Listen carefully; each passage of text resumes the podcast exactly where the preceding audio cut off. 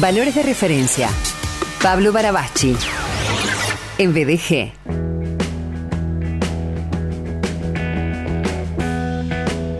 Era un adolescente pelilargo, que tocaba la viola como nadie, que componía, que cantaba. Impresionante. ¿Dónde está ese niño? Ese adolescente, Paul. ¿Dónde está? que ir a buscarlo. Hace como 20 kilos, me parece. Más o menos. Habría que volver a buscarlo. Escúchame, ¿cuánto colega excedido de peso que tenés? Yo no sé. Pero qué, qué onda, o sea, hablan de mayordomía y, están todos así. Una cosa de loco. nunca lo, de ellos. nunca lo entendí. Eso. Ok. Paul querido. El concepto de, de, mayordomía es echarle culpa a alguien más. O sea, eso es fantástico. Claro, claro, claro, claro. Bueno, cada quien sabe la vida que vive en las hormas de sus zapatos, ¿no? Más allá de lo que nos parezca del otro, digo, uno sabe, uno sabe, y Dios, por supuesto, ¿no? Los demás a veces no saben nada. Paul, eh, hablaste las, eh, hace un par de jueves, eh, durante dos jueves, de la paternidad responsable acerca de, o con el disparador de José, el esposo de María, padre adoptivo de Jesús, y bueno, pensaba yo, y lo comentaba en, en un momento del, del programa, Nosotros charlamos a veces con un tema ya acordado y otras veces eh, no, y, se van construyendo las conversaciones. Y si bien cuando uno habla, me parece, ¿no? Eh, con amigos, con afectos, con gente con la cual eh, transitamos mucha confianza, o por ejemplo con mentores, terapeutas, consejeros, se supone que uno va a hablar y para escuchar algo necesita contar, necesita narrar lo cierto es que me parece que hay otras conversaciones de índole personal, profesional, etcétera, que necesitan ser construidas. Y me parece también a mí que es interesante que yo, antes de llegar al encuentro con la persona que sea, tenga cierta idea, primero por supuesto, de lo que quiero decir, cuál es el resultado que yo estoy buscando en esa conversación y que planifique en lo que dependa de mí sin eh, ahogar, sin asfixiar la naturalidad, la espontaneidad de esa charla. Sí, totalmente. Bueno, a mí me toca mucho charlar con gente así, esos espacios individuales eh, que a veces son muy íntimos, que la gente viene a veces a, abrir el corazón para dejar cosas realmente íntimas que no lo hacen en cualquier lado. Eso parece un respeto enorme. y muchas veces las personas vienen con una con una idea muy construida. Cuando la persona viene con una sola cosa que le pese y le carga, no hay demasiado problema. Pero a veces la gente viene a charlar simplemente eh, y no tiene mucha, muy organizado el tema. Y hoy justamente hablé con alguien que se sentó y dijo, yo vengo por tres cosas. Y ya uno sabe que tiene más o menos acomodado todo y además ya sabemos que la más importante de todo es la última. Entonces le digo, de contarme la tercera. Y se queda así como sorprendida porque muchas veces, ¿por qué es la última? Porque ya te va a quedar poco tiempo para esa. Y es de la que es la más difícil, es la que más te cuesta soltar, ¿no? Mm. Y digo, bueno, eso con, con, el, con el tiempo uno se va dando cuenta de esas cosas, ¿no? Pero es muy bueno tener un orden un eje sobre el cual construir, incluso está bueno anotar. Para mí la, dinámica de escribir ha sido, yo soy bastante desorganizado y de todas formas, con una, una persona muy organizada, el pensamiento tiene volatilidad. Eh, te llaman por teléfono y lo tenés que archivar y atender el teléfono.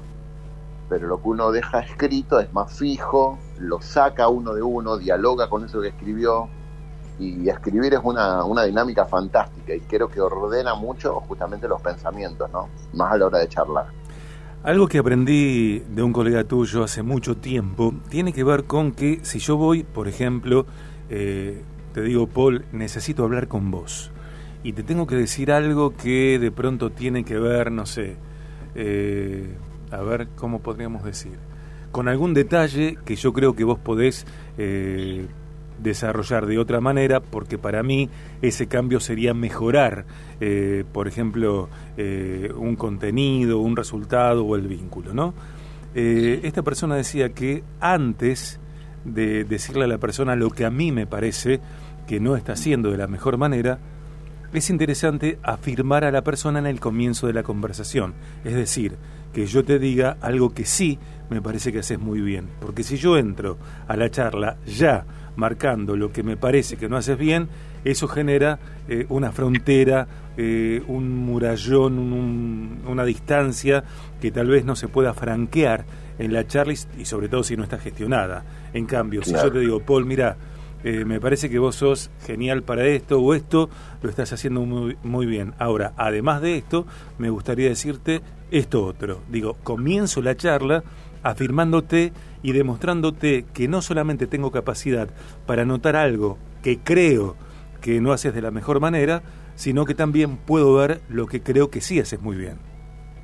Sí, totalmente. Esa, uno quiebra barreras porque lo más, digamos, lo, donde uno logra algo, bueno, creo que uno logra, uno logra algo, obtiene lo que quiere de esa charla eh, a partir de la fuerza que tenga el vínculo y la fuerza que tenga ese vínculo se mira en términos de confianza, es decir, la persona se siente, se, tiene, perdón, que sentir en un ámbito de libertad para abrir el corazón y soltar algo que quiere soltar. Y a veces cuando uno afirma a la persona, es como que le empieza a dar ese permiso, es decir, no estás acá para que yo te castigue, no estás acá para que te corrija. Y de hecho, mm, siempre evitamos decirle a la persona qué tiene que hacer o qué no. Sí podemos darle la opinión, pero sobre todo hay que ayudarla a pensar, ¿no? A llegar al lugar eh, de la verdad, al lugar donde puede, puede mirar la realidad.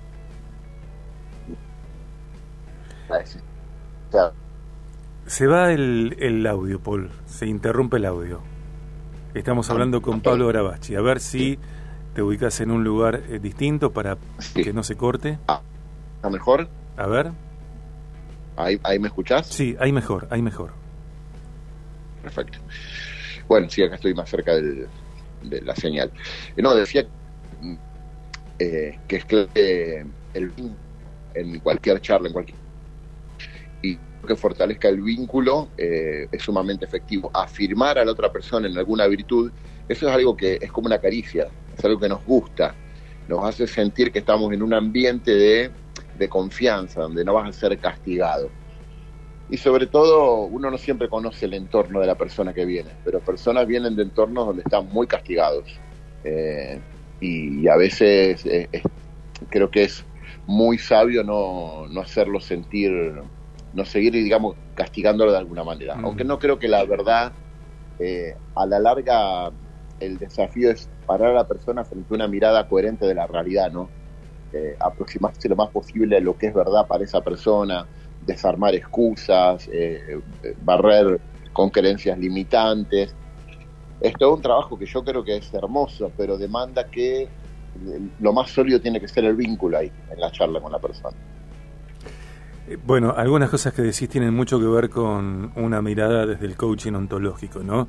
Porque un coach ontológico en sesión no, no opina, no, no juzga, no, no indica, eh, no es un consultor, es un coach que eh, hace preguntas. Y me parece que, como vos dijiste, es muy poderoso, muy saludable eh, preguntar para que quien sea con quien estemos hablando haga su propio descubrimiento, llegue a sus propias conclusiones y siempre, también me parece a mí esto, Paul, ¿no? Eh, desde un lugar, eh, el, nuestro, en ese caso, el nuestro, en, esta función, de, bueno, es mi mirada, no es la verdad. ¿Está? Es mi opinión, no es la verdad. Totalmente, totalmente. Y eh, em, yo valoro mucho ese aspecto del coaching, que es el que es muy poco conductista, más bien es anticonductista, mm. diría. aunque yo no creo que siempre haya que hacerlo de esa manera, ¿no? sobre todo esto, cuando uno ya conoce a la persona, cuando vos tenés un trato, cuando esa persona es parte de tu comunidad, y a veces vos tenés que sentarle y confrontarle, decir, como decir, hey, despertate. Y a veces ya casi como que está por sentado que esta es mi mirada, eh, y, esta fue siempre tu mirada, y capaz que te desviaste, te empezaste a mirar otra cosa, y si yo estoy consciente que vas por un camino que te vas a estrellar, que te va a hacer mal, donde te voy a tratar de hacer reaccionar eh, pero creo que lo más valioso siempre es que la persona reconozca su propia autonomía para tomar decisiones, que nunca se sienta eh, dependiente, ¿no? no generar ese lazo de dependencia que es tan común, ese paternalismo que a la larga no le permite madurar a la persona, ¿no? sino que encuentre el valor sobre sí misma, eh, sobre lo que tiene ella para transformar su realidad y, y, sobre todo que encuentre su deseo, ¿no? a dónde quiere encaminarse. Yo creo que eso se lo da de ese lugar, desde la pregunta, desde el ayudarla a pensar, desde aportar lo tuyo, desde ofrecerle el aporte de otros, mira un video, lee un libro, todo lo que lo que sea expandir la conciencia de la persona sobre la realidad creo que lo ayuda a tomar decisiones. Mm. Y también me parece interesante, Paul, eh, habitar la conversación en una elección de serenidad. Porque si yo estoy caliente, si estoy enojado, si estoy indignado, eh, seguramente no voy a tener toda la perspectiva, no voy a tener todo el discernimiento despejado como para saber eh, justamente construir esa conversación. Eh, es central arrancar una conversación delicada sabiendo qué quiero decir, para qué quiero tener esa conversación, cuál sería para mí el objetivo, el propósito de esa charla. Ahora, si estoy, ya te digo, indignado, afiebrado, si estoy molesto, si estoy enojado, yo creo que es recomendable que, bueno, la blanda respuesta quita la ira, ¿no? Dijo Salomón. Digo, estar en, serenidad, eh, con el corazón blando, que no significa eh, un corazón desorientado, sino un corazón sereno, un corazón empático, eh, con actitud de piedad para entablar esas conversaciones y no que si el otro me dice lo que para mí es un disparate, yo no salte y la embarre más y más y más. Claro, claro. Bueno, caemos, parece un, parecería un diálogo de los que uno ve en la, los ámbitos públicos, ¿no? Donde, sí, claro, Más que diálogos se tiran declaraciones. De, declaraciones de creencia sobre la cabeza del otro. Sí. Pero claro, ahí, ahí está el valor de, que en esos encuentros, me hiciste acordar otro, otro proverbio, pero es de más, más griego que hebreo, que dice, sean prontos para oír, pero tardos para hablar tardos para enojarse, porque la ira del hombre no obra la justicia de Dios. Mm. Y al ver una, un pasaje fantástico, es un texto fantástico porque me habla de rápido para escuchar, es decir, muy capaz de prestar atención de, esto que se llama escucha activa, ¿no? De, de, darme el permiso de entrar en el mundo que el otro me está abriendo para tratar de entenderlo y más lento para hablar y lo conecta con lento para enojarse, que es una, es una fórmula que la Biblia la usa en el Antiguo Testamento, es la forma para, no existe la palabra paciencia en hebreo. ¿Cómo se dice? Dios es lento para la ira, es decir, está en absoluto control de sus emociones. El enojo no, no es algo malo. A ver, si ante un acto de injusticia yo me enojo, la verdad que está bárbaro. Lo, lo raro sería que la injusticia me sea indiferente el enojo no es malo en sí mismo, pero si yo no puedo controlarlo, si yo no puedo eh, ser lento, es decir, tomarme el tiempo de pensar antes de, dar riendas torta al impulso, entonces me meto en un problema. Y esto tiene que ver con, conectar con el otro, ¿no? Más rápido para escuchar, más lento para hablar, porque mi enojo no siempre es justicia, es simplemente mi enojo. Claro, eh. claro. Una vez, mira, es hace ya eh, muchos años eh, en otro medio, no en este, no en 89.5, eh, yo no sabía hablar y recién empezaba a trabajar, digamos. el dueño de un medio me dijo,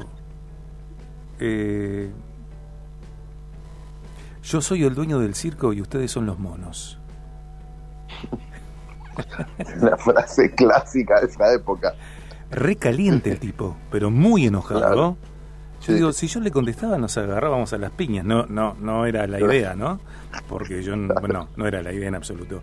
Pero dijo así, esta persona que conozco, bueno, incluso le tengo aprecio, pero en ese momento dijo así, eh, yo soy el dueño del circo y ustedes son los monos. Hoy le contestaría de otra manera que como le contesté en ese momento, ¿no? Eh, cosa... Bueno, sí, pero era un clásico eso, ¿sí? Eh, uno se vincula a veces con el jefe. Hoy, sobre todo las nuevas generaciones, el, concepto de autoridad ha cambiado tanto. Para mí el concepto de autoridad es un concepto muy valioso. No la autoridad que se impone, es la que se reconoce. pero en una época fue mucha la autoridad que se impone, el jefe. Acá yo soy el jefe y voy a hacer lo que yo digo. Yo soy el dueño del circo, vos soy el mono, tal cual. Eh, y te reducía, ¿no? Te reducía a eso, vos eh, tenés que hacer lo que yo digo, punto. Bueno, ha cambiado mucho las cosas en todos lados. Eh, creo que gracias a Dios en ese sentido se ha reconfigurado el concepto de autoridad ahí. Sí, igual, y con esto cerramos por hoy, Vos traías algo que me parece que es otra de las deudas que tienen eh, quienes se deciden a, trabajar en la función pública, que es justamente la comunicación, no solamente a decir con asertividad, con verdad, con precisión, sino también eh, el trato unos con otros. Este año ya es agotador escuchar cómo se tratan de un lado y del otro del color que sean, ¿no? Porque falta justamente disposición al diálogo, a la palabra, eh, y no hacer terratenientes de las afirmaciones. Tremendo, tremendo. Es algo, yo creo que la gente se cansa, eh, se agota de este tipo de cosas. Eh, la dirigencia política va drenando su credibilidad de una manera notable, como y creo que no se dan cuenta. se han vuelto encuestadores seriales y la gente lo sabe. Y hay una resignación en el ambiente que es muy pesada, ¿no? Eh, yo sigo confiando y esperando en un cambio, ¿no? Pero nos hemos acostumbrado a manipular con el mensaje y hemos perdido toda honestidad intelectual, capacidad de escuchar al otro, disposición de, ver el arrepentimiento y el cambio como virtud. Eh, hemos perdido muchas virtudes en el camino de, las luchas de poder de nuestro país. es, es, un buen tema por ir para charlarlo. Sí, tal cual. Por querido, un gran abrazo, muchas gracias. Abrazo grande, amigos. Nos vemos.